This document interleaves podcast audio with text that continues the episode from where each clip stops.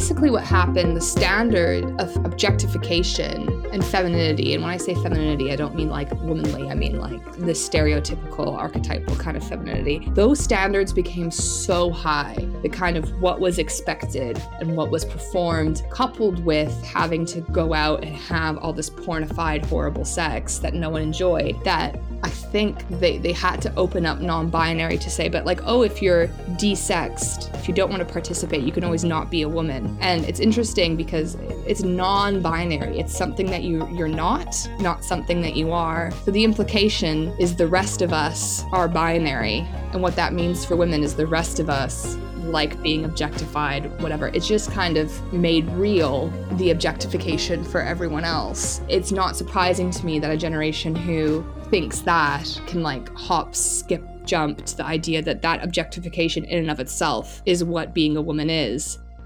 Welcome to the New Flesh podcast, the podcast you deserve. My name is Jonathan Astro, and with me is my comrade, Ricky Orpike. Ricky, how are you? Good, thanks. How are you? Yeah, good. Why are you looking nervous? Uh, I are know. You not? I, uh... I was going to ask you if you've ever been to a slut walk. Oh, um, no. Do you know, is there one coming up or? Not that I know of. Okay. But uh, this does pertain to our interview today. We do touch a little bit on the phenomenon that was the slut walk, which I don't know. Is it like five, ten years old? I don't know. Yeah, they, I feel like it might be happening. five or six years old, yeah. that, that concept. One of many concepts we cover with Hannah Berrelli from Red Femme today. It's delighted to have her back. Um, but yeah, the, the, the slut walk thing, just even the word is, I mean, it's obscene, isn't it? You can't walk mm. around just saying sluts, can you? I don't if think so. If I just so. walked around saying that word over and over again, wouldn't someone go, hey, hey, hey, hey, calm down. What's all this about? And you say, well, I don't I'm know. Just, it's very, um, just, you it's know. very nineties. Beavis and Butthead, isn't it? Oh, yes, they would say is. sluts all the time. Very good. Yes. And then they do that bit in the movie where um, they get slot, mixed slot up. Machines. Slots, slot machines. Yeah, slots and, then they and say, sluts. There's heaps, yeah. there's heaps of slots in Vegas. yeah. And he goes, hey, that's the old lady says. There's heaps of slots in Vegas. So that's a bit of uh, millennial humor for you there. And we uh, cover uh, embarrassing, what it's like to be an embarrassing millennial in this discussion. Uh, I think so, think we so. might have embarrassed ourselves right now. Yes, happens frequently. Well, we need your help here at The New Flesh. We need you to leave us a rating or review wherever you listen to the show. We're also on YouTube, so please subscribe to our YouTube channel and leave a comment about a show you liked or perhaps one that you didn't. Word of mouth is also a very powerful tool, so please tell all of your friends. And finally, to our Uber fans, if you love what we do, you can send us a little cash via the Buy Me a Coffee platform. Any donation here is very much appreciated. And now, on with the show. Hannah Berrelli is a Marxist and feminist. She's the editor of On the Woman Question and the co-host of the Ascendant Red Femme podcast alongside Doctor Jen Izaakason. Hannah, welcome back to The New Flesh and uh, happy birthday. A little birdie told me it was your birthday.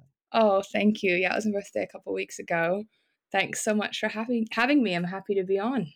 Well, I feel like we should we should call it the Ascendant Red Femme. I think we should call it the Triumphant Red Femme. Because your numbers, uh, uh, they've constantly, it's constantly growing. Uh, that must be, must be good to have people, you know, uh, like responding to what you guys are doing. Yeah. Jen has like a leaderboard. She quite, she has all these targets and goals. And I'm just like, yeah, it's great. People listen. I'm happy. I would show up. And yeah, no, it's, it's great. I'm, I, and I so prefer it um, in so many ways to just Twitter and like Twitter threads and, I mean, it's a bit of a cliche to say, isn't it, that there's just so much misunderstanding um, that happens on that website. And it's a cliche because it's a bit true, isn't it? Like, it's just so easy for things to get so mixed up. I don't even like the spaces so much, even though it's a bit better. It's just because, like, the the heightened kind of atmosphere of it being on Twitter makes people a bit crazy, and someone goes, you know, this is being recorded, and you're like, oh. Um, whereas podcasts are a bit more chilled. I've just noticed that Spaces has really taken off in the last yes. few weeks. Yes. Have we all noticed this? Yeah, I think Elon Musk really pushed it. I remember they had it for a bit and then they got rid of it. Am I remembering that correctly? They had it before Elon, they had it for a bit and then they got rid of it. And then, yeah, Elon brought it back. And these huge spaces where it's speaking to like world leaders and debates on things. And but I think you're right, it, it it's got an adversarial uh I don't know um tone about it, and the, all the ones I've tuned into uh, mostly have been, there's just something going on. There's a, there's a sinister undertone going on. It doesn't yeah. seem like a very relaxed place. Well, I mean, you've sort of already said that it, it might just be because it's on Twitter, but I mean, that's a problem, don't don't you think? It is. It is a problem. And, you know, it's even gotten to the points now where I'll read a book and um, it's clearly just like, usually a guy, women write different kinds of pathological books, but it's it's usually a guy going, I'm going to prove my Twitter adversaries wrong, but in fifty thousand words. Like, it's like really like, you can tell he has the opposition in his head, and it's not the best environment, I think, for um you know, discovering ideas and talking about things, is it? And I usually find those kinds of books quite tedious because I'm like, well, I'm not that person. Like, I'm not trying to catch you out. I'm just much more interested in what you think.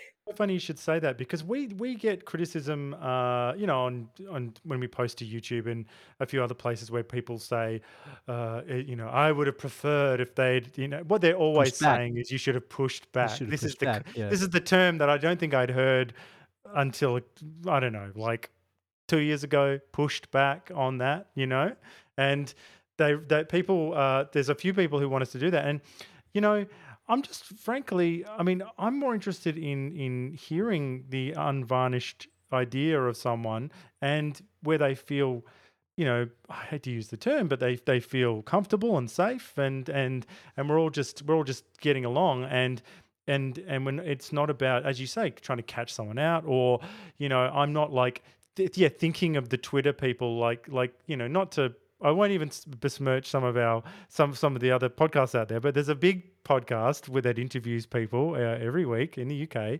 and man, they've lent into the this this pushback culture where it's just like, where you sort of in your mind go, I'm Edward Murrow and I need to come at this person and and really, you know, provide the alternative. What do you think? I think there's room for that, but it, it can be reductive, right? Like, I, I think you end up, I think you're ta- are you talking about Piers Morgan? That's how I feel about Piers Morgan every time I watch him, is like he has to, uh, especially with recent events, has to kind of do both sides very aggressively. But I think that only works really if you're like a ultra formal, ultra above board, like B B C kind of journalist, mm. um, that you don't know the person's pushing, pushing back, pushing back opinion, you know, because then you get to say, oh, well, this is just like being a journalist. Um, but when you know what the person thinks and to hear them push back equally on everyone, you think, oh goodness, there's something here that's really kind of inauthentic and performative. It's also this thing of like pretending you're above ideology, like you don't have your own opinions on things, that I think a lot of people like to do as well. Like the intellectual dark web thing is a bit over now, isn't it? But I remember when that was huge, it was like, well, I'm above labeling myself anything. And I'm, you know, it's like, well, everyone has a, a point of view. And, you know, the, the Marxist Slavoj Žižek, he says, um, the space in which ideology functions is exactly where you think ideology isn't functioning. Um, and I think about that quite a lot. Mm, that's a great quote. Well, uh, on just before we move on from, uh, uh, you know, so social media and things, you, you you know, you're on TikTok and and you do a lot of reactions from your your perspective uh, on there. Um, well, firstly, to, what's your latest video that's that's that's doing well on TikTok? Oh goodness, what was my latest one that I did just recently? I did one about um, mothers. Um, because there's this bit of a thing on TikTok where women will talk about the unequal division of labor in their homes, like just like how much more work they're expected to do domestically and what a burden this is on their lives and their relationships and their health or whatever, um, which is all great. But then at the same time, similar women or some of the same women will complain about their mothers who get exhausted and freak out and get angry at everyone for not helping out. So I think I did a video response to one of these women who was making fun of mothers, basically being like, oh, when mom gets all upset and starts yelling at everyone about not helping her. And I was like, isn't this like the same generation of people, mostly women, who talk all the time about the unequal division of labor, and men have, um, what's the term they use? Not learned helplessness, but um, weaponized incompetence when it comes to domestic labor and stuff. But when it's a woman over forty-five, suddenly we can just like mock her for pointing it out. Um, and that video did well, though some people picked, pointed out in the comments, which I think is probably true, that what ends up happening in those situations is it's the daughter that's expected to pick up the slack, not the uh, not the husband or the son. And it becomes this generational thing, which I think is probably true. So, so are these kind of mil- millennial mothers who are, who are doing the complaining? Yeah, it's the millennial mothers. A lot of millennial women, there's like this, uh, there's a couple of accounts that are like, if your um, boyfriend is doing um, weaponized incompetence, and the idea is that he pretends not how to do something, so he's not asked to do it again. Um, so I don't know how to load the dishwasher, but it's like, actually, we just don't want to do it. Um, so it's all about how to call out your man for doing weaponized incompetence. Um, and then, yeah, like the next video will be like making fun of a fifty-year-old woman getting upset at Christmas for having to do all the work. And I just thought that was a bit contradictory. There's a lot of negotiation that goes on in a relationship. I mean, I think maybe we should talk more, people should talk more about that. Like you should actually negotiate with your partner, like domestic duties and stuff like that, you know? Yeah, I agree. I think it, I think it sometimes ends up being the expectation, but I also think a lot of women, um, it's what they see that, that they offer in the relationship. They're like, I can do this. This is how I contribute. And, um, as a feminist, I can like recognize that's a, a part of like a socialization process. And I think it happens really early on in development. It's how you kind of see yourself and your worth in relation to other people. Um, so it is a very much like, I think can be a very self-enforcing system, which I think is reflected in like a sec- the second a woman over forty-five says it, then suddenly it's a problem. Um, there seems to be also a lot of young women, um, I just see it on TikTok. I spend way too much time on TikTok. Like I, I've installed a, an app blocker on my phone so I don't doom scroll. This on is my next question, I... actually. But go on. Yeah, it just it gets really yeah, it gets gets really bad. But a lot of young women on TikTok, like when I point out, like, oh, but like you'll be that older woman, like you're gonna at one point be forty-five. They just like don't. See, they just were like they're like no, what? Like they can't.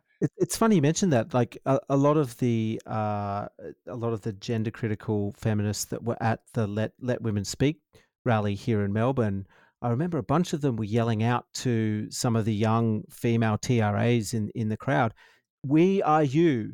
You know, this is what you're going to become. You know, you're going to become old one day. You're going to be forty one day." And that they were yelling that sort of stuff at at, at those at those women. Yeah, the age dynamics. I think that there is a real lack of understanding. I think when you're young, uh, you end up just you, you end up being quite naive about men, and I don't mean it in like men are these horrible goblins and men bad or whatever. But like, if you don't have a male sexuality, you don't know mm. the kind of the extent of it. So like, you know, you think, of course, a man is like dressing up as a woman because it represents something complicated about his internal world or something, and not that he's a fetish. And yeah, I just, I also just think that, um, you know, women's worth is so connected, um, to sexual value and reproductive value that the second that's no longer in the question, it's like so many women just say like, oh yeah, like I just became completely invisible. Like it was like, I didn't exist anymore. Mm. Um, yeah, I've heard this. Yeah, a lot of women internalize that as well. They don't think they'll become older. Well, I was I was working at a counter one day at, at a at a thing, and um, a lady accused me of a, a boomer lady accused me of of not serving her over a, a, a younger and vibrant and attractive young girl next to her. She said, "I'm you really? served this girl over me, and I'm invisible." She really took me to task. I'll never know and, the truth. Maybe I did. I don't know. Uh, yeah, was I was gonna I was gonna say, were you guilty? Well, I never kiss and tell. However, uh, you know, it's a, it's a provocative thought, and I've heard the women in my life talk about it. My sister talks about um, she's uh, you know uh, approaching fifty, and and she's talked. She she sort of um has this response where she said that it's almost a relief. You know what I mean? Like to be um yeah. free of of th- this kind of of the male gaze. Yeah, well, no need to raise your eyes like that. Like, you know, you don't know, you're not doing the male gaze every day. But uh, yeah, so she's talked talk about it like that. But it's a, it's a real thing. you know, this invisibility cloak of forty plus. Unless you've you've got to be hot, you've got to be, or you've got to you've got to you've got to be like, you know, I don't know, like a well, yeah, milk cougar. You've got to be cougar styles. You've got to, you know, like to just, you know, do all that. Stifler's mom, you know. Yes. I also think there's something about this generation being what they call digitally native. So they've just been online their entire lives, which I can't imagine. Like, I didn't have social media even as an adolescent, so I just can't imagine like the iPad babies having grown up. And I think for them, what happens online is real and what happens offline is less real. And if older women haven't been on the internet, you know, they haven't been, so they're not, they're not in the real world. They're not in the perspective in which to consider. Um, it's not, not a demographic that they think about, I think, because yeah, they just haven't been on social media. And for them, that's, that's the real world. That's where the real things happen. That is such a good point about, you know, I mean, uh, I'm so not about this whole representation uh, obsession thing. However, um, you know, when we were when we were coming up, we used to watch uh, a great sitcom that exposed us to older ladies. It was called The Golden Girls. All right, and it, you know, this was um, a great show, funny, and it it was. Now that I think about it, uh, that and Cocoon uh, gave me an insight into what it was like to be old. You know, and what it was like to be an old, particularly an old woman in, in the Golden Girls. You know, they've all had these these different, um, and they're you see how their their relationships have ended up in that. But but I, I feel like, you know, how, we, they don't even have that now. What's the equivalent? What's the modern equivalent? Of, what's the the TikTok equivalent of the Golden Girls? I don't know. Yeah, and I, I mean, we just don't even talk about the elderly in general, elderly men, elderly women. I think people are really like, go and die. Just go and die. You're not hot. Go and die. Yeah. Well, you do, you do see, you know, fifty, sixty-year-old men who have now calling themselves, now identifying as women, they get they get a lot of airplay. Mm, but the, the, yeah. If the Golden Girls was rebooted, it'd be, you know, golden it'd be trans girls, the Golden Trans Girls, yeah, T girls. I mean, you said it as a joke, but some of the time, some of the times, the things that come out. But I really think, I really think, um, go woke and go broke is slowly. slowly penetrating. You can see, I think the Bud Light thing was a big um, shift in all of this. And I think shareholders and other people are going like, oh God. I also think the Netflix numbers must be just absolutely dismal. Like, who after like a long day at work wants to come home and be guilt tripped, basically? It's just, it's just incredible. But yeah, no, we don't, we don't, um, especially as the boomers get older. Like, I, people don't think about the elderly. People don't talk about the elderly. People don't understand how much work it is to take care of an elderly person. Like, our, I don't know how our social services are going to withstand all of it. It's a, it's a pretty incredible. Well, on a slightly related topic, have you have you seen a trailer for a new movie that's coming out by the Daily Wire called Lady Ballers? Have you seen this? I did, and oh God, I watched I watched the trailer, and I was like, "Do I? Am I gonna quote tweet? Am I gonna be the no fun feminist?" Like, oh God, like it did seem at points funny, and I, I I think it would be the kind of film that would be made, like, let's say like twenty years ago, um, before all of this, to make fun of it. But I'm also like, why is there so much like women in pain and women being hurt in this trailer? Like, women being slammed to the ground, women being like, I was like, why does this require so much imagery of women in pain? Like, what is, what is going on and what is the joke? Well, I, th- I think one of the problems, and John, you identified this, we were chatting about it earlier, is that because the Daily Wire, they, they are ideologically ca- captured. I mean, they are very right right on these on these issues, right wing on these issues. So uh, to, to to make, I, I think to make a great piece of cinema or or you know e- even a great comedy, you, you sort of you sort of have to be in the center, really. Like, you know, you have to attack it from the center, and maybe that's the problem. I mean, they they're really hammering home the fact that that women aren't safe when men get into their sporting leagues, basically. Yeah, and, and I mean, I actually I watched some of the Daily Wire because, like, I didn't grow up around right wing people, right? Like, I grew up in like the most West Coast hippie, like I like you know, lived by a commune. There was like kids called like Ocean that I went to school with. Like I just didn't know any. It's in Canada. Yes, it is. Yeah. I just grew up in like a very, very left-wing place. So I didn't know any right-wing people, and I've, I was always just quite confused by them. Um, so I do watch some of the Daily Wire stuff um, just to get some perspective. And yeah, it's, it's Walsh and Knowles, and a lot of them are like Catholic. They have like traditional Catholic sexual ethics, and they just seem, they just want like a return to traditional patriarchy. But what I find it's so confusing about that is the economic policies that they say that they support, for the most part, with some exceptions. I think some of them have clocked this contradiction actually and are talking less about it. But the, the economic stuff that they support completely undermines the family and makes creating a traditional family almost impossible.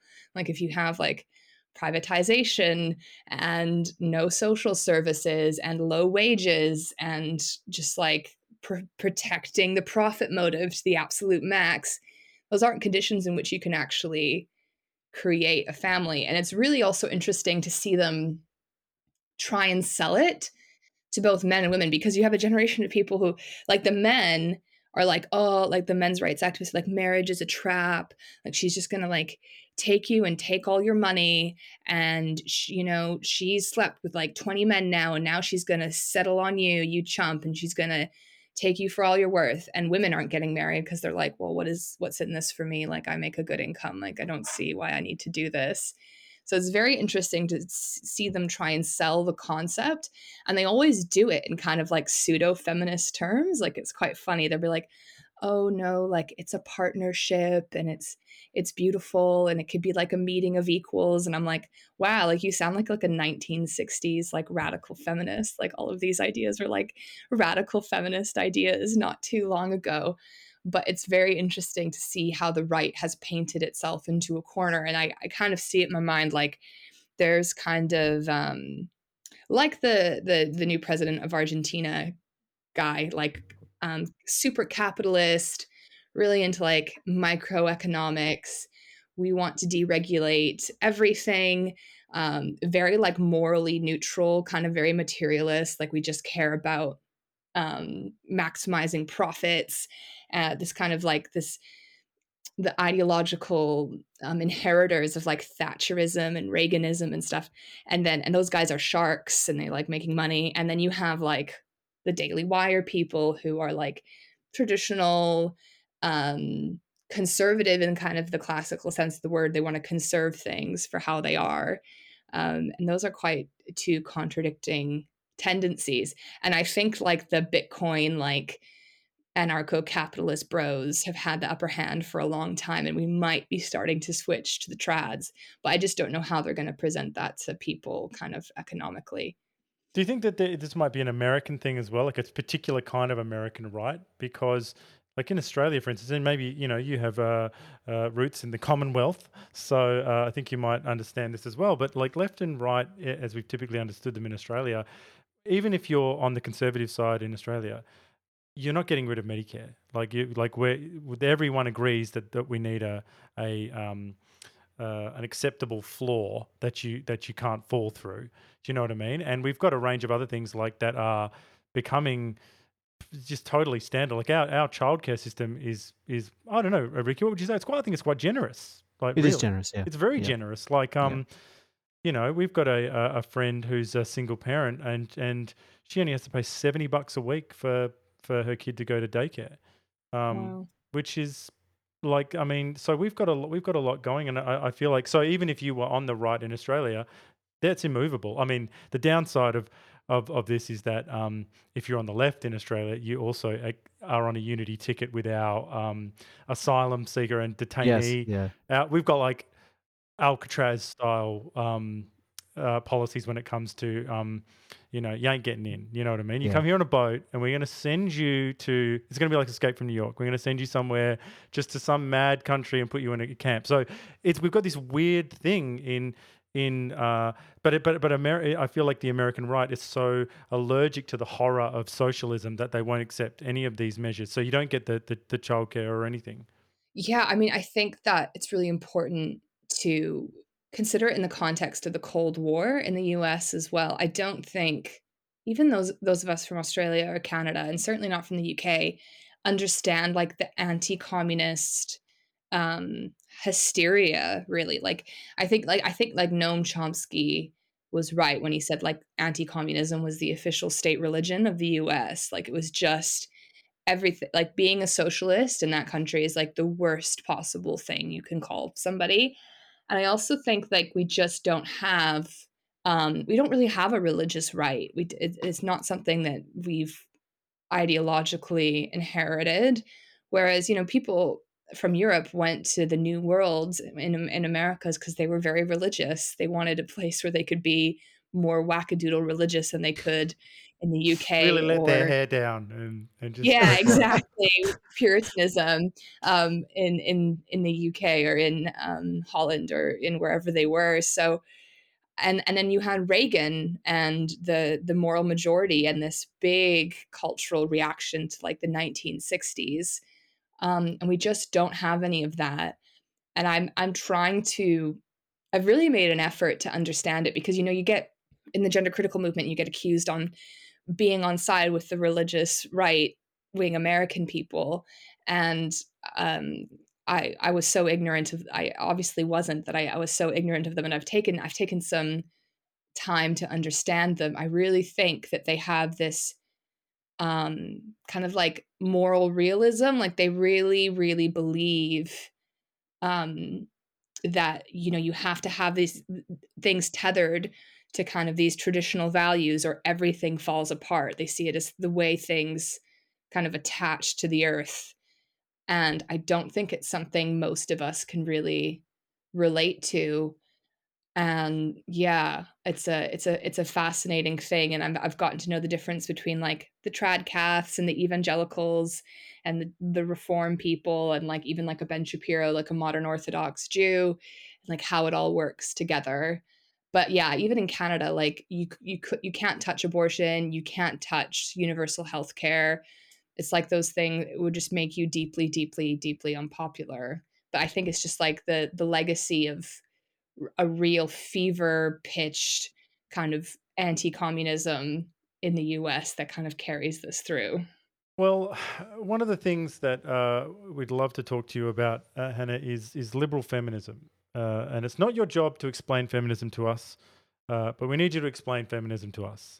We've uh, had we've had because we've had a couple of guests who've, who've now who've come on and they've sort of taken like you know we we, we have all sorts on, on, on the show and and they sort of uh, quite a, a bunch of them have taken aim at feminism from different angles. And I've tried to win the White Knight uh, of the Year award uh, by pushing them, uh, pushing back. Pushing back. To, to be more specific about it's the only time I've ever done it. I get on my helmet and I go, ladies, step behind me. Uh, so I, I, I've just tried to say, look, you know, um, perhaps you could be more specific about what kind of feminism you mean.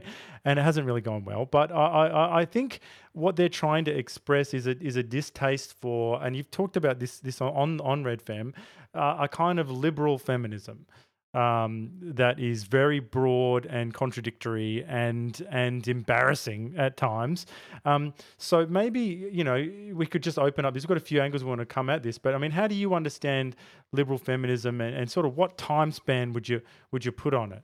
Oh, this is such a good question. I mean, sorry. Um, I think I think there's kind of two ways to understand it. And it's like liberal in the classical sense, which is all about, you know, like the freedom of the individual and um, self-actualization, like think like classical liberal values from like the French Revolution and um, also in terms of meaning reform. So rather than like revolutionary actions or adopting alternative lifestyles or whatever, it's like, what can we accomplish in the courts? And I think in the nineteen sixties and seventies, um, a lot of liberal feminism was good. Like a lot of it was very good. I would like Betty Friedan, um, who wrote The Feminine Mystique, which is kind of the seminal book of what really kicked off second wave feminism. And it was about kind of the unhappiness of housewives um, and this um, unspeakable problem that everyone was kind of unhappy, but was pretending to have to be very happy. And a lot of that book was, yeah, like calling back to those um, kind of values and saying, like, look, it's like wasted potential. If you give up your, you know, your PhD candidacy, or you give up that job you really like to, you know, because you have to just be happy at home and that's all you have to, and you just have to be obsessed with your children and that's all you think about, is there's a waste of human potential.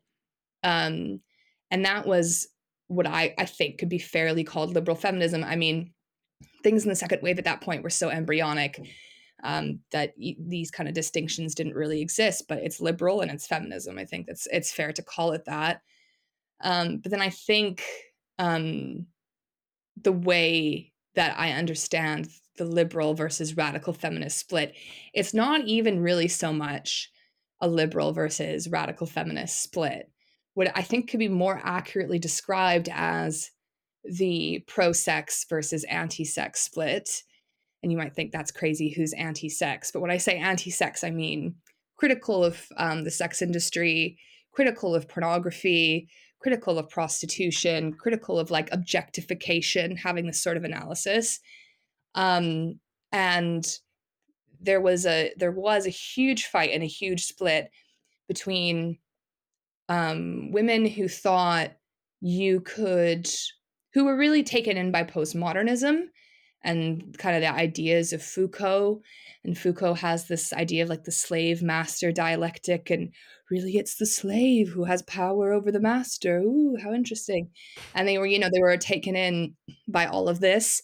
And so they were into like practices like B D S M, like Gail Rubin, like uh, um, who wrote, she wrote Macho Sluts, I think, or a queer theorist who's obsessed with gay men, very strange.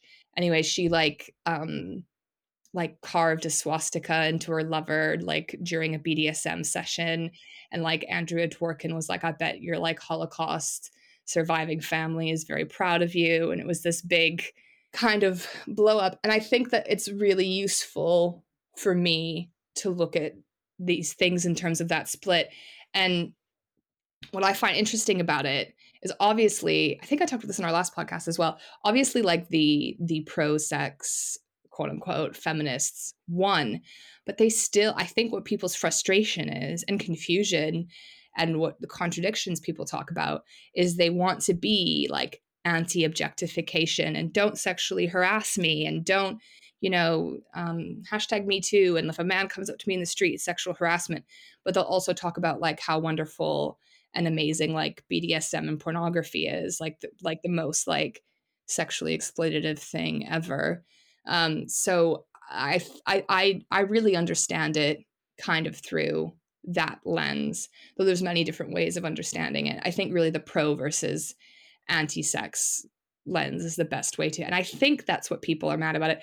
I do think people just hate feminism because um, it's, uh, some of it's very like challenging and, um, Uh, you know, no fun.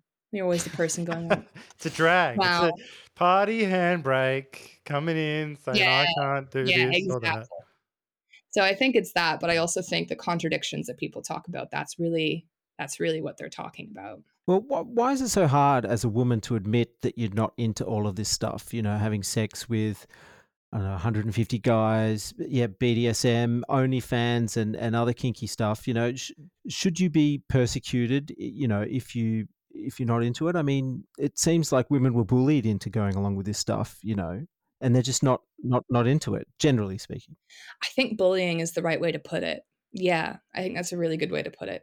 It, it and I was I was like youngish at the kind of absolute height of this stuff.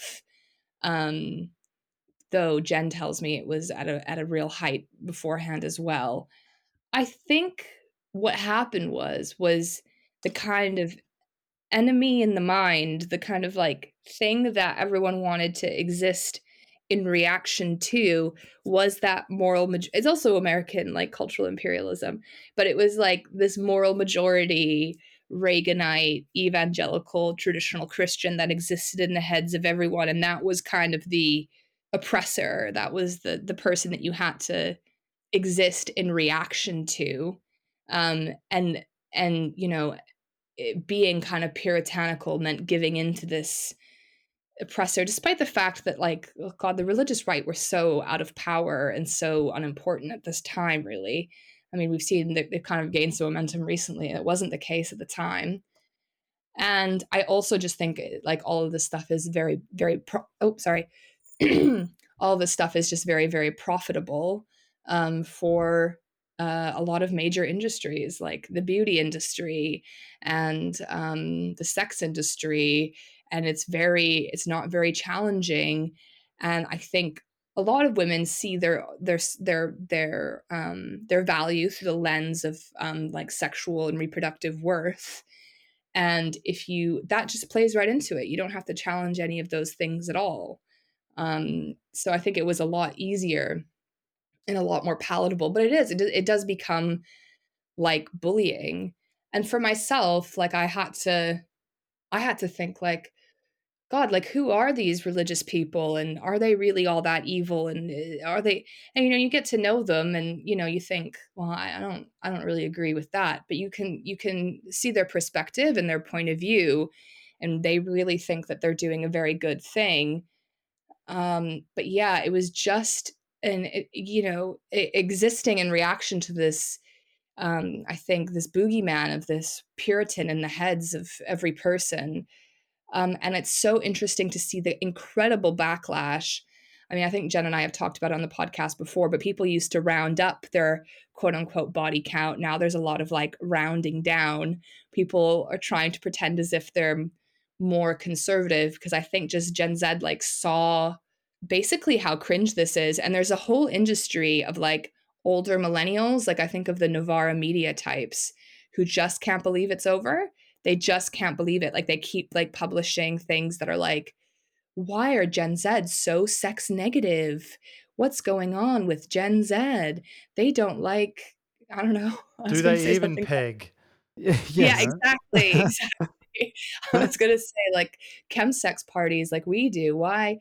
Um, and I, there's just a real refusal to let this go. And I think the idea was basically the idea was like the more men you have sex with, the more liberated you are was kind of the idea. And then women went and did that and was like, actually, that was quite shit. Like, I didn't like that very much. And there is like a whole industry of like older millennials who simply cannot believe it. Well, that makes me think of of slut walks. You know, slut walks used to be a thing where women women would meet in a public square somewhere. They'd dress provocatively, some even get naked or partially naked, and chant about how being a slut is is great.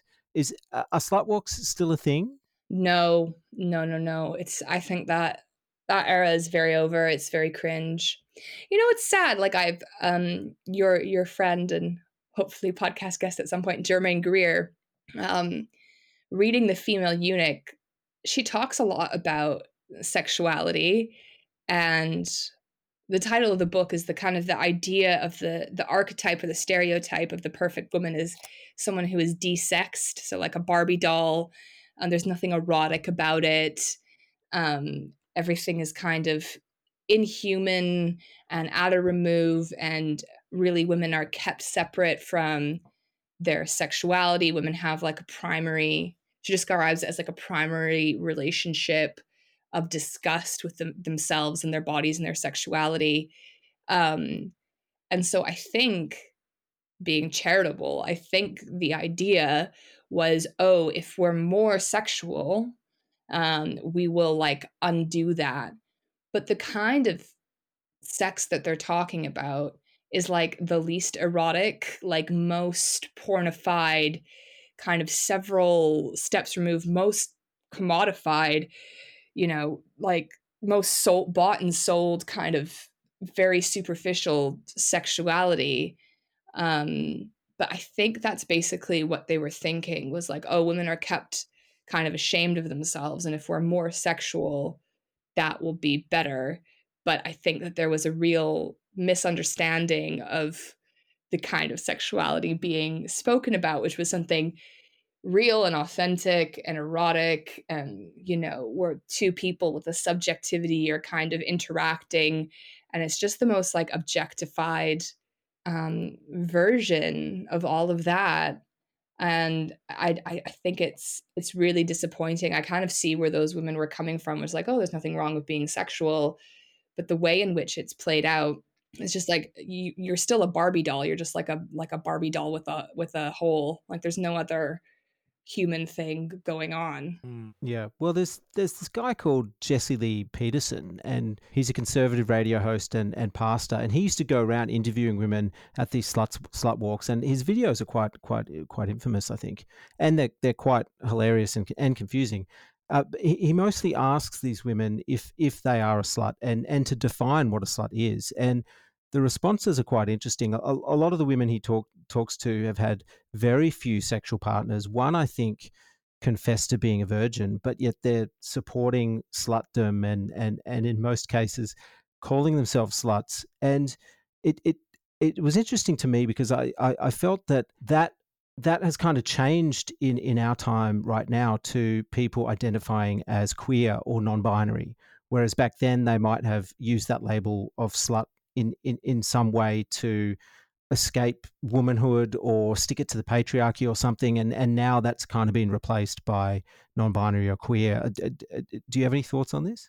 Yeah, it's an interesting thought. I think that basically what happened, the standard of um, objectification and femininity, and when I say femininity, I don't mean like womanly, I mean like the stereotypical archetypal kind of femininity. Those standards became so high. The kind of what was expected and what was performed, coupled with having to go out and have all this pornified, horrible sex that no one enjoyed, that I think they, they had to open up non-binary to say, but like, oh, if you're desexed, you, you know, if you don't want to participate, you can always not be a woman. And it's interesting because it's non-binary. It's something that you, you're not, not something that you are. So the implication is the rest of us are binary. And what that means for women is the rest of us like being objectified, whatever. It's just kind of reified, by which I mean made real um, the objectification for everyone else. And I could, and it, it's not surprising to me that a generation who thinks that can like hop, skip, jump to the idea that that objectification in and of itself is what being a woman is. I got a TikTok comment, brilliant, like young women are so brilliant. She was like, oh, I just think they associate being women, being a woman with um, men being attracted to you or men, se- male sexual attention. Um, and I think that's probably the case. That's why lesbians are kind of apropos of nothing assumed to be um, non-binary or assumed mm. to be trans men. That's really interesting. I'd like to watch those videos. I'm not sure that I did watch them at the time, but yeah, some of them saying that they're virgins, or some of them not really having all that many sexual partners. It's exactly the case. It was such a smokescreen, and maybe you can talk to Jen about it when she's on later, but she knows a lot of these people personally, you know, who are promoting this stuff, and she's like, you're not a hypersexual sex pot at all. I know, I know about your personal life. That's not the case. And it is interesting how people use politics to work out their psychological problems. Like it's a bit of a a truth that people, right-wing people who claim to be sexually conservative, have the most intense, insane sex, sex scandals you could possibly imagine, where you're like, I couldn't make that up if I tried, that's so depraved. Whereas people on the left um, who are like, I'm sex positive, I'm a sex positive queer soul um, sex worker, whatever, they have like a boyfriend named Tom. They've been like fifteen years, and they're going to take his name. Yes, yeah, exactly. Yeah, yeah, exactly. You said in the podcast, they're going to take his name. Yeah, yeah. But no, and I, I, I think it's it's really interesting that this was put up on a pedestal and how um, separate it was from the reality of women's lives.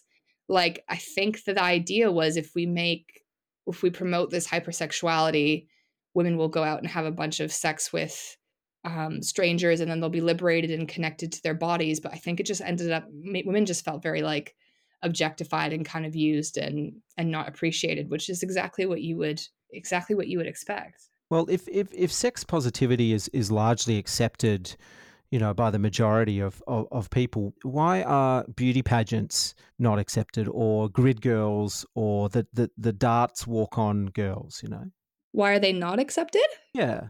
because they they often uh you know feminists try, well maybe it's not just just feminists, but there are a certain strand of feminism that wants to shut down beauty pageants, that want mm. want to get rid of grid girls, want to get rid of cheerleaders, that sort of thing.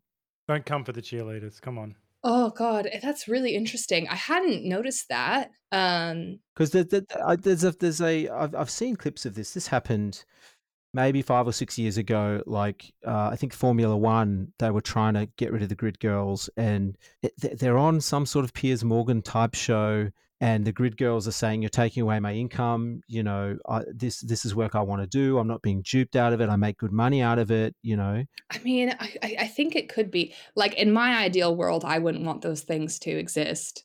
Like, I just find it, it just it makes me feel like like Jen likes the U F C. God knows why. And every time one of those women like walks up in a bikini, I'm like, why are you there? Like, what is the, what? They're, they're telling us what round it is and looking sexy. So, yeah, yeah, yeah. They're telling us what round it is, and the camera kind of lingers. Do they have like, those bikini? Look, I, I'm not. A, I'm not. Don't, don't really follow U F C, but do they have those bikini ladies for the female U F C fighters as well? Yeah, they do. And then just the contrast between like the lesbian U F C fighters, and like you're kind of like, wow, this is the two very different kinds of women. And I think it was Hamza Chimaev, who is like this uh, Muslim. I think he's Dagestani, like from the Muslim part of Russia. Um, very conservative. Like he was like, I do not understand the point. Like, why do we need them? Like, just useless. Like, I think he's he's asked for them not to be there. I do think some women might use this stuff because it's so contradictory. You're right. Like, I'm struggling to understand it as you've said it to me because I don't really get it because I'm consistent. I'm against all of it. So it's not difficult for me. I could be like, I hate the the the objectification of the beauty pageants, but I also hate sex positivity. Is it, I think it might just be jealousy or difficulty. I think that they want, I think they see, there's also this interesting strand of it that like sex and sexuality is like a human right that everyone is entitled to, kind of in equal proportion, as if you're, you know, like having sex is like being housed or, you know, having childcare or any of those things that like actually matter. But, and I think that might be my way to explain that contradiction would be um, like, yeah, just like, well, why don't all women get this kind of sexual attention? Why is it only the pretty ones that look like, you know, Texas, like Americans, like with their bouncy bleach blonde curls or whatever? Why mm. can't it be all kinds of women? I think would be maybe the underlying logic, but I also find it very confusing. Like I'm struggling to figure it out as I speak to you. Yeah, it is interesting that that contradiction contradiction does exist because you you get people that are supportive of of, of people opening up an OnlyFans, but I'm sure some of those same people wouldn't be down with women going in a beauty pageant, for instance. You know, whereas those things are, you know, in terms of using your your your looks to make money. I mean, it's essentially you're doing the same thing. Yeah, I also think I know what it is. It has to do with transgression. So I think the whole thing between of queer theory, specific, I was about to say critical theory in general, but I do actually think it's really queer theory, is that if something is transgressive, that means it's good. And usually one of the bars is um, whether or not it's against something that the state says. So prostitution, the state was against prostitution, the state criminalized prostitution, therefore prostitution is good. Um, another kind of strand of this is the state criminalizes drug addiction, therefore drug addiction is good. And I think because the the beauty pageants aren't illegal and never have been and aren't transgressive in any way, they don't like them. That might also be what it is. We just, we just need to make them illegal. Then, then, then they'll be cool. Yeah. Yeah. No, just make it kinky. That's all you got to do. Aren't you hungry? Like you look like you haven't eaten. And whenever I see the beauty pageant girls, I'm like, you just look like you haven't eaten in a very long time. I just want to like sit them down and like give them a meal and like a cup of tea and be like, what do you want to do? Like you look cold. I don't. Well, this could be a nice transition to uh, another. Come at this from another angle. I do want to get into the backlash, but I think we'll we'll we'll come back to that because my old university in W A uh, in in Australia is hosting something called Pornposium twenty twenty-three. So that's just this year's one. So there'll be another one next year, presumably. Uh, Teens, parents, and sexual health and sexuality education professionals are invited to attend Pornposium, a discussion featuring a panel of academic, expert, and community-led speakers offering a nuanced and multifaceted perspective upon pornography, sexual content, and young people. Speakers include Cam Fraser, Australia's leading sex coach, Kath uh, Hackinson, qualified sex sexual health nurse, author and founder of Sex Ed Rescue, and uh, Kayleen Kerr uh, from eSafe Kids. Uh, so that's a good ad for that. Uh, Monday, fourth of December, if uh, you know, if you're around at the State the Library, State, State Library of the W A. State Library of W A. I've been to the State Library, and it's not a very yeah. sexy place. But um, no. So, what's your first thoughts on this kind of event, Hannah? I mean, it's it's just incredible. I, I I think they're trying. I think what that is, from just the list of speakers and the thing that you said, is trying to preempt um, some of the criticisms about porn and young people and the kind of horrifying effect. Like the, the the the evidence is like not ambiguous at all about the effects of internet pornography on young people and their sexuality and their mental health, and really the internet in general on young people's mental health, how it really is like a, a serious um health hazard to have a teenager on the internet. Like it's not um ambiguous in the research at all, that it's it anxiety, depression, body dysmorphia, like it's bullying, like there's nothing about like nothing ambiguous about that at all. And I think it's trying, it's foreseeing those criticisms and trying to preempt them.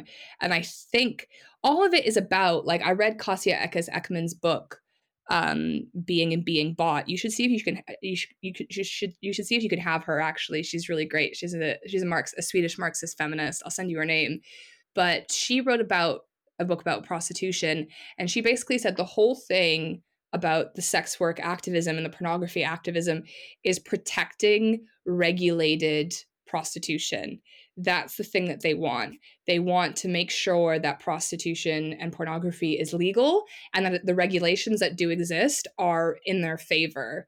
And if there's any other kind of model in any way, that's what they want to prevent. So that for me seems like, oh, if we acknowledge that there's a problem with kids and e-safety, um, then we can kind of preempt these criticisms and protect our our industry.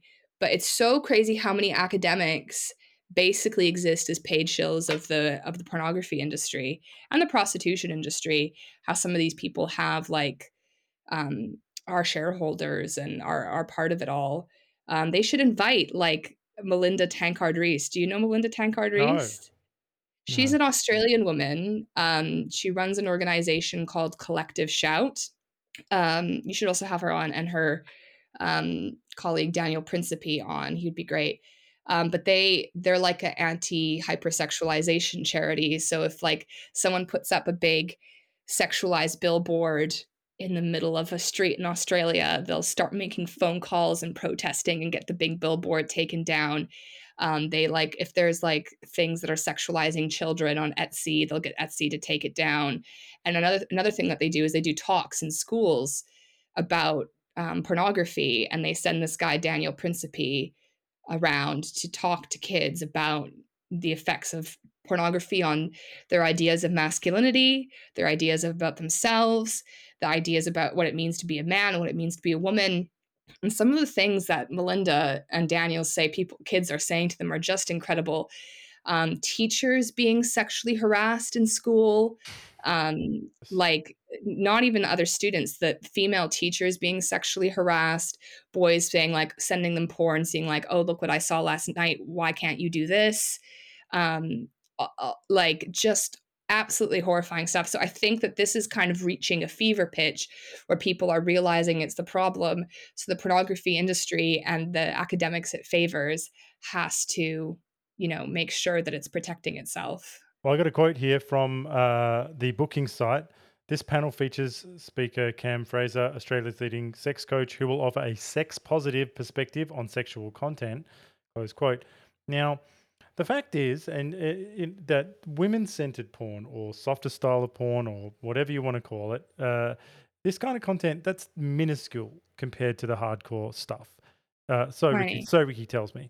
Um, but but but you know the the what is the sex positive defense of something like Blacked or you know, what's the societal benefit of reality kings, Ricky? Uh, or, or what about What's the, that, John? Never heard of it. So, or what about the sexual trafficking or abuse material on Pornhub? Uh, you know, or the zero questioning, as we, we just sort of touched on this, yeah, or the zero questioning of who's behind these huge streaming porn sites. How come we don't know their names? We don't, they're like they these they're, they're the most successful, famous people in the world. We should be talking about them all the time proudly and saying, "Oh, that's who they are." But instead, there's this cloak of of um, this veil behind who they are. But I find this this strange dissociation between the way these sex positive people like Cam talk about porn and whatever, and the dirty reality of what they're actually, you know, talking about here. I mean, what do you think? I think they would say. I think they would say everything is fine as long as there is consent. And um, consent is put up as this, uh, like, you know, holy grail of everything, as if people don't consent to things at the time and then regret them later or realize they're quite bad for them or go, oh, God, like, why did I make that decision? That was terrible. Or consent to something that is objectively harmful. I just think it's that Gail Dines quote, objective harm is objectively harmful. Like if someone is being strangled, they're being strangled. Like it's objectively a harmful thing, whether what they said five minutes before or five minutes after. Um, and yeah, like you, I, I've spoken to women who work in the women's sector in like rape crisis lines and um, domestic violence shelters, and the amount of women who are coming in with strangulation injuries that have caused like hypoxic brain damage, like permanent brain damage for things that they quote unquote consented to, as if consent um, erases harm completely. And in U K law, I'm not sure what the law in Australia, in U K law, you can't, you can't consent to violence. If someone says, you know, you can kill me and you kill them, you're still a murderer. Um, so it's, uh, consent is put up and it's just individualism. And it's this postmodern idea of like, we, you know, we might be oppressed by various structures, but we can act as, um, we can, um, transgress and turn the tables on our own oppression. And actually we're the ones in power or whatever. It's just not how we talk about, um, anything else that is harmful. We don't talk about like alcoholism this way. We're not like, ooh, the alcoholic has cirrhosis of the liver and is going to die imminently, but he is collecting change in order to, you know, look look at all the power he has. It's just it's just when, it, when we talk about women and children that this whole thing comes about. And I think, yeah, I think they try to say, basically, if the magic words are said, all the objective harm. And it's also there's the people on the camera that are being harmed, but it's the, the the men and women and whoever and the children who are watching it, who, you know, it causes mental health problems. And also all the people around them, the teacher that they go and sexually harass, the marriage that get, falls into trouble. Like there's this whole spectrum of harm that happens around. And even in prostitution, when we talk about prostitution, no one ever talks about the women um, who think that they're in monogamous marriages who end up with incurable S T Ds, you know, like this kind of stuff happens. So I think they would just say, yeah, consent. But w- wouldn't a multifaceted approach to pornography also feature anti-pornography thought leaders or feminists rather than just a sex coach and a sexual health, health nurse? I mean, it seems very one-sided.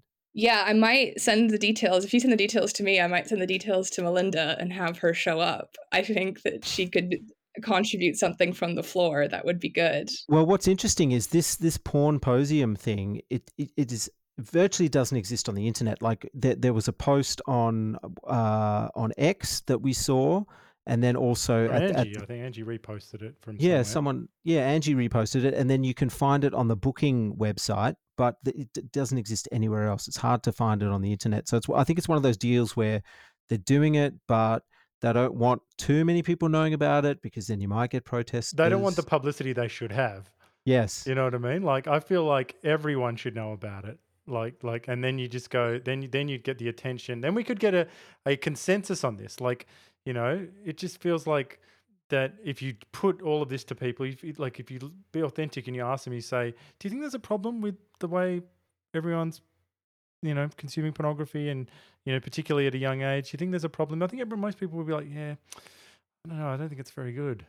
I think the goal of something like that is to bring, because they did, they also had someone about e-safety, didn't they? Yes. So I think the goal of something like that is to bring someone who's on the fence or who is a, a quote-unquote stakeholder, such like silly M B A language, I hate it. But anyway, someone who's like a stakeholder in like the um, children's online safety world, put them in, with, in a room with these porn people where they feel um, they, you know, they feel like too awkward to really object. And next time someone brings up, um, you know, um, pornography and children's safety on the internet, that the people from the children's safety on the internet sector can go, oh, I went to this symposium and actually we had this really productive conversation. And it's about lobbying and preempting. And there's really, really powerful interests involved here. Um, and like you said, we don't know who these people are. Like, we don't know who the MindGeek people are. We have an idea, but we don't really understand who in fact works for these companies and what they're up to. We should know about them the way we know about, um, uh, you know, Bill Gates. Like, I mean, the, the MindGeek people are, well, you know, if, if, if what they're doing is completely above board and something we should celebrate, like the creation of the iPhone and all of this stuff, then why don't we? Why aren't they on the cover of Wired? Why aren't they? Why celebrating them and saying, "Oh, isn't this great?" And, and the king, the, the perverts in um, Silicon Valley should be all about it. Oh yeah, and uh, same with the um, the people in it. You know, um, why aren't porn actresses celebrated in the same way Angelina Jolie is? You know, mm. like why not? If it's exactly the same and it's wonderful, and the answer to that, frankly, is a lot of them die. A lot of them, the the the age, uh, the average age of someone in the sex industry is very, very low. A lot of them are addicted to drugs, and a lot of them have profound um, health problems and profound mental health problems from their time in the sex industry. I haven't really encountered an exception. Well, it just seems to me that these sex-positive people and their whole movement is is decidedly creepy. They come across as something out of The Wicker Man. You know, it's um, they've got sort of a cheery, I don't know if you've seen that film, but it's a che- cheery demeanor, uh, sanguine uh, uh, uh, cult, cultish thing. And, and their obsession with just, you know, but lube and butt fun is, is it's too much. It's too much. Well, I I also think, was it Lacan who said, like, it's like, it's like a kind of psychosis. Like if, if something is based on denial, there can be no room for doubt. We see it with transgenderism as well. If, you know, if something is, we all have like transient feelings about many things, like someone might be very religious, um, but, you know, they have days where they feel like, oh, they don't believe in God or whatever.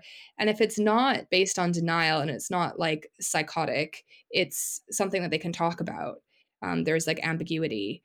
But if if a belief is based on total denial, there can be no room for doubt. So they can't even like entertain for a second.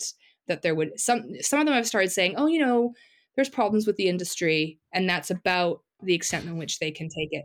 Now, I I, I know the label groomer gets bandied around a lot, but do you think this aggressive style of of sex ed has been infiltrated by bad actors? Oh, um, I think it's bad actors and useful idiots.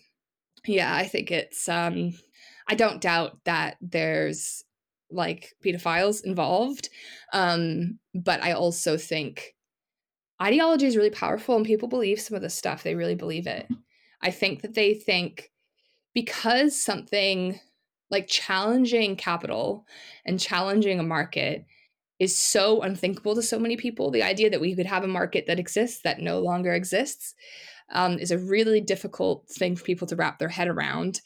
Um, I think it seems like an impossibility to most, if not all, people living in um, Western, global north, neoliberal countries, that rather than saying, oh, no, like foot binding in China was a thing, it doesn't exist anymore. There was a slave trade, that was a market, it doesn't exist anymore. Like that kind of thinking is not possible. Abolition is not even on the question, on the table. So it becomes about um, harm reduction, what they call harm reduction, which begs the question of who are you reducing the harm for? Like what, you know, what harm is actually being reduced here? Where is this harm? Um, and then the ideology says, oh, well, the harm comes from what they call stigmatization. If the thing was not stigmatized, then it wouldn't be harmful. It's just the stigma. But some things, again, objective harm is objectively harmful. I'm a bit of a moral realist in this sense. Um, drug addiction is the other one where this kind of discourse comes up. You know, if you don't think heroin is bad and you just think it, you know, being illegal, it being illegal is bad, you know, give me your baby and I'll shoot them with heroin. Just like, give me your baby. Like, I'll give them a pediatric dose of heroin. I'm not going to overdose them. Like, give me your baby and I'll, you know, we'll give them some heroin. No one in their right mind would. Everyone knows that this stuff is objectively harmful, but I think because they can't imagine um, dismantling a market, basically, they can't think of a, a way in which this would not exist. Um, and I do think there are some really bad actors. Um, I also think it's the people who are the most weird about sex who um, want to talk about sex all the time. Like, I don't think, like, you know what I mean? Like, I think like um, your perversion, uh, like when Freud talked about perversion, he just meant anything that wasn't procreative intercourse. It was just the term for that. It, w- it wasn't morally loaded like it is now. Mm. But then um, other kind of theories of perversion is like, and Lacan's kind of theory of perversion is this idea of like, the rules don't apply to you. So, you know, things belong in the bedroom and then there's the rest of life and there's these boundaries and these rules. I think it's people um, who don't have um, these kinds of boundaries or this kind of understanding that the rules apply to them. That's why often they dress in funny ways. Like, you'll just see them in like weird hats or whatever. Like, it's because they don't. You know what I'm saying? Like, some of these weird positivity people, you're like, why are you wearing like a, why do you have like brightly colored eighteen colored hair and like skull earrings and like a weird, like, why are you dressed in such a eye-catching weird way? It's because they don't believe rules. Because I'm weird about them. Sex and I want to talk about it all the time. yeah, yeah, yeah, yeah. Like, if you like, like I have a problem with capitalism. So I talk about capitalism all the time. Like, it's not like, if you don't have a problem with something, you're not needing to discuss it.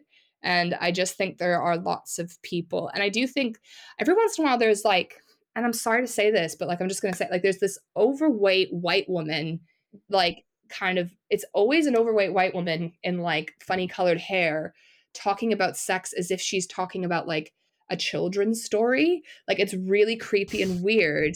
And I just also think for some women, being sexually rejected on some basis is like so wounding and difficult that they're like, I need to now figure this out, this sex thing and why it excludes me. Um, I think Burlesque. Is another reason. Burlesque. Burlesque. Yeah. yeah like our last episode. Yeah. W or you, you're not quite there. You just go hit some mm. burlesque up and then you tick it off. Yeah. Uh, Yeah. So I, I, I think that, yeah. And I, I, I think that also a lot, I mean, it's just, it's in, um, we've all seen that Robert Jensen quote of him talking about it. Queer theory is just fucked with pedophilia because it is, it's about transgression. That's ultimately what it's about. And what is the thing that can, what is the most transgressive thing for most people? Mm. Um, and a lot, like Foucault was a pedophile. A lot of these people were pedophiles. Well, I think I think predators have always gravitated to the path of, of least resistance. You know, decades ago, pedophiles and groomers used institutions, say like like the church, to help carry out their work. But maybe now it's the gender woo and sex positive advocacy groups that are safe havens for, for these people. What do you think? Yeah, yeah. I uh, well, it's like, you know, if you're a foot fetishist, get a job at a shoe store. You know, it's like, what's going to get you the access to the kinds of things that you want. Mm. It's a feat. Yes. I don't, it was very evocative. That's why I just, because it was like, I pictured them, they're like, someone's going like, I can't stop thinking about feet, so I'm going to well, go and work that, at there's that episode from Sex, Sex in the City where uh, I think it's Charlotte uh, gets gets a new pair of shoes or and she ends up dating the the guy that works there and he's obsessed with he's feet. Yeah, he's a foot fetishist. I bet you, yeah. that's not in the, I bet you that's not in the new show because uh, no. The new one would be You know, it's all wonderful. About non-binary stuff, non-binary queers and stuff. Yes. Yeah. Oh God, I really seeing like I think for a while, like twenty twenty was like the apex of like horrible, like they almost have the air of like T V specials, like about you know trans, and now it's it, there was an ebb for a bit, and now I'm just seeing more and more of it again, of like, I think that they're finally realizing like peak woke happened and now people are on the way out and they are like clinging on to the last bit of contract money they can get, writing about like non-binary Latinx, you know, Latinx, Latinx. Latinx. The stupidest word. My understanding, Spanish-speaking people hate that. They do. They do.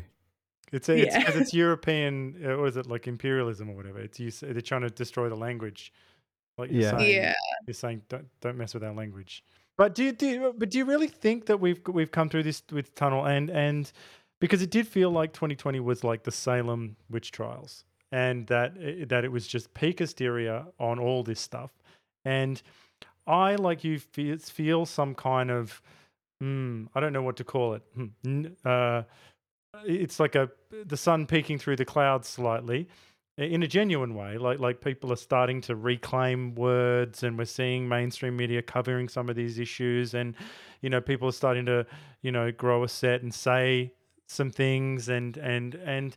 But I just wonder what the world looks like, you know, uh, on the other side, on the proper on the other side of this. Do we all have to pretend like it didn't happen? Like, do we have to pretend that people who – I think maybe the it's it's too, you know, late in the conversation to get into this this um, Israel-Palestine stuff. But I feel like that – something about that event um, was transformative and, and, it, and it really shattered, you know, uh, the whole this whole thing for me. And because we've got – really interesting infighting happening, and and now it none of it really makes sense. Everyone's contradicting everyone, and you know you're either you're either defending, you know, uh, genocide, or you're defending, um, you know, murdering, raping terrorists. You know, so so it's sort of like a. I mean, what do you what do you think? Where where are we at, Hannah? Where where are we headed? I I think it's on the way out. Um, I would say keep in mind. A lot of this is attached to the labor market. I think that's an important. So those people are still in their jobs. So they're going to go with like um, kicking and screaming. The Netflix writers, the H R people, the um, consultants, the whatever. They're going to go kick, like it's. They're never. I don't think many of them are ever going to admit that they were wrong. Um, so I think we'll. It's it's fizzling, but I think it'll be fizzling for a while. It'll be at this low level for a while because.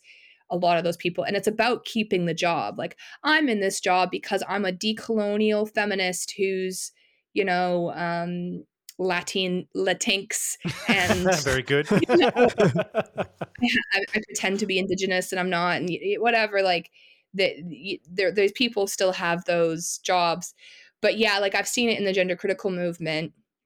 I think we've basically won the war in England for now. Things might change if Labour get into power. But even Keir Starmer said women are adult human females. Um, the appetite for it is very low. I, I, I, and I think I can pinpoint the moment where it stopped. There was like, you know, like a vox pop where they go and speak to people on the street. Mm. And there was a, a woman and they're like, oh, it was like this, um, I think it was a Navarra thing. Maybe it was, maybe it wasn't. But this man was like, oh, will you vote for Labour? And why or why not? And she said, just as a normal woman in her thirties, she says, no, I never vote for them. They're like, well, why? Why? You don't want Tories. You don't want austerity. You want, what about our N H S, whatever? She said, oh, they don't know what a woman is. And he said, you wouldn't vote for them because of that? She said, no, and I don't know any women who would, who are around my age. And that clip circulated. And I think a lot of people in the Labour Party went, oh, no, oh, no. Like, I think... after that went around, people were like, oh, like this is actually quite serious. And it was in within two or three weeks that the Labour Party said women are adult human females. Um, so now that the, the I think for now we could we could regress, but the battle has been won on this on this front in the U K. Yeah, you already are starting to see the divisions because this is how social movements work. Often they coalesce around one issue. Um, like self I D or whatever. And then um, you get a lot of people from a lot of different uh, um, factions across the political spectrum coming together on this one issue. And when the one issue resolves, um, it devolves into infighting. And that's exactly what you said. I think, yeah, what's happened around Israel-Palestine is really, really indicative of that. Um, and I, I found it... Um, Yeah, like very similar to you, to be honest, like horrifying from all ends. And I, what I found really shocking was um, people who are like, I'm a free speech advocate, being like, they should be deported. I was like, okay, so like the worst thing you could do to someone for speech, like deport them. That's me- mental. I thought you were a free speech absolutist. Like, what is going on? Um, so yeah, I think this is what happens when social movements, um, when some of those issues become resolved. And I do think it's going to uh, be a, a slow fizzle um, in Australia and Canada. Uh, the U S is a bit more complicated because they do have the religious right. I do worry that they're just going to like capitalize on this as much as possible and be in power for the next twenty, thirty years. And I also think the big elephant in the room that a lot of people on the left don't want to talk about is just how right-wing Gen Z are, like very like lowered support for gay marriage. Um, on every account, Gen Z are like the most right-wing generation we've seen in a very, very long time. Um, so that was all bought and paid for, though, isn't it? They, like, like you know, we, that was. Yeah. I mean, that you could see that setup coming from a mile away. Oh, completely. And I think the millennials are really reluctant to admit and see that. And like Gen Z, like I am a millennial, but they just they hate us. They hate us. I had no idea. They have, they like share videos of like millennial cringe. And I'm like, oh my God, I've done these things. Like, this is terrible. But yet they know it. And I think, uh, yeah, when it's, it's, uh, things are just going to get real right wing very quickly. You That's what, my prediction. You know what really okay. burnt me uh, when I saw, like, because they do these things where they, they criticize millennials. They say, how come all millennials have phones like this? And I had the phone, this phone. I've got a leather. I'm holding up. I'm holding up my phone, which is a leather one, which you open up. And they said, "How come millennials have got these leather things where you open like a book?" And that's what I've got. So, burnt me deep. I don't even want to share the ones that burnt me because it's all just too dear. Like I just can't. But yeah, no. Um, but they're like, I, oh yeah. I, re- I reject their criticism because you know, I well, we never said we were good. We never said we were great. Like, like it's not like we walked. We're not the boomers walking around going, "We own everything. Yeah. We've written all the best stuff. We've done all the best stuff." We, we, we were, you know, we were rubbish from the start. So I think that they're like, yeah, there's like a, I don't want to adult today. Like they're like, why do all millennials? All they talk about is like. Um, the student loans and drinking wine. I'm like, oh my God, like, all, that hurts. All too much. I feel I feel good. I don't I don't talk about any of that stuff. And and my phone doesn't open like yours, John. So well, I must be cool. Or I'm something. not down with. That. I'm not down with the hood, as uh, Norman would say.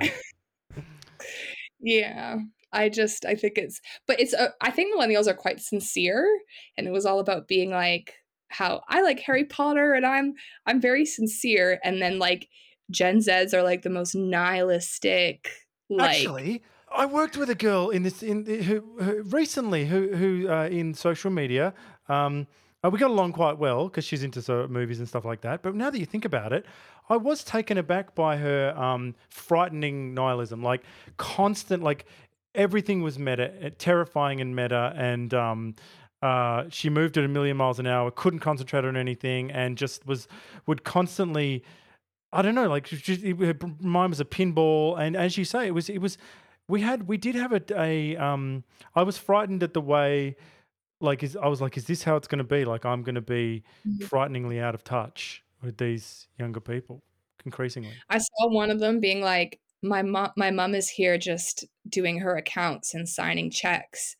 And I said, Mom, you don't have to have like a video essay on the background or like TikTok. She's like, I'd have to be fifteen minutes deep into a video essay to do it. I asked her, how does she do, how does she do it? And she said, I just focus on the task at hand. And this Gen Z just found this incredible. Well, if they've got us to give them motivation tips and stuff, they're in trouble. Do you know? Like if we're the That's ones it. giving them self-help, they're in a lot of trouble. That's it. Yeah, that's true. Well, we've gone over time. All we can do is uh, thank you so much uh, for being so generous, uh, uh, uh, Hannah. And um, we've got our our uh, uh, final question that we always ask, uh, and we'd like to know what you're reading right now. What am I reading right now? I'm reading um, Simone de Beauvoir's A Woman Destroyed. Um, that novel, it's fine. I mean, I'm like one hundred pages in, she's just talking about men a lot, and I'm like, I just don't. I, this is you've mm. you've sold Good me book. a bill of goods here. It's not what I was really looking for. And then um, I'm listening to like a like a fun audiobook. It's like uh, it's that book that was quite popular in the U K, How to Kill Your Family, How and to kill um, family. And it's about yeah, it's about a woman who was like an heiress to a fortune. Um, but her father refuses to acknowledge that she exists, so she kills everyone in the family, and and it's um it's quite funny and quirky and has like insights into um British society that I'm like, oh yeah, that is true. Now that you say that, I get it. Oh. Uh, yeah, that's what I'm reading right now. Okay, I think yeah, I'll check that out. Uh, that looks interesting. Um, uh, uh, I might give the De Beauvoir a miss. Um, sounds heavy. Yeah, I mean it's not very good so far. I mean, I like the I liked the Second Sex. I thought that was good. Um, but oh, I'm also reading um, Terry Eagleton. He's a bit annoying and Trotskyist, but he's he wrote this book called Karl Marx is Right, or Why Karl Marx is Right, or Why Marx Was Right. Um, and I quite like reading like introductions to Marx because. Oh, I'm always, I'd always, it's always good to re- be reminded of the basics before you like go into deeper things. Um, but it is one of those books that reads like, I need to argue with my Twitter rivals for f- f- fifty thousand words. Um, like it's literally like this objection to Marx and this is why it's wrong. And that's fine. But um, yeah, I, it's not as captivating as I would like, but that's another thing I'm reading. Well, your podcast is called Red Femme. Everybody should check it out. It's very, very good. And Hannah, can people follow you on social media? Are you on X? I'm on X. I'm Hannah with a H. So that's H A N N A H. And my surname is B E R R E L L I. Hannah Berrelli. I'm Hannah Berrelli two on TikTok. And yeah, the podcast is called Red Femme. We also have a Patreon if you want to support us there. Um, but we release uh, free episodes every week on Spotify and Apple as well. Awesome. Well, thank you. Thank you. Thanks for having me. And Merry Christmas. Merry Christmas. I always am like weird Australian summer Christmas. You got no so idea. So strange. It's hot. Yeah, it's hot. I bet. I bet. It's not hot here.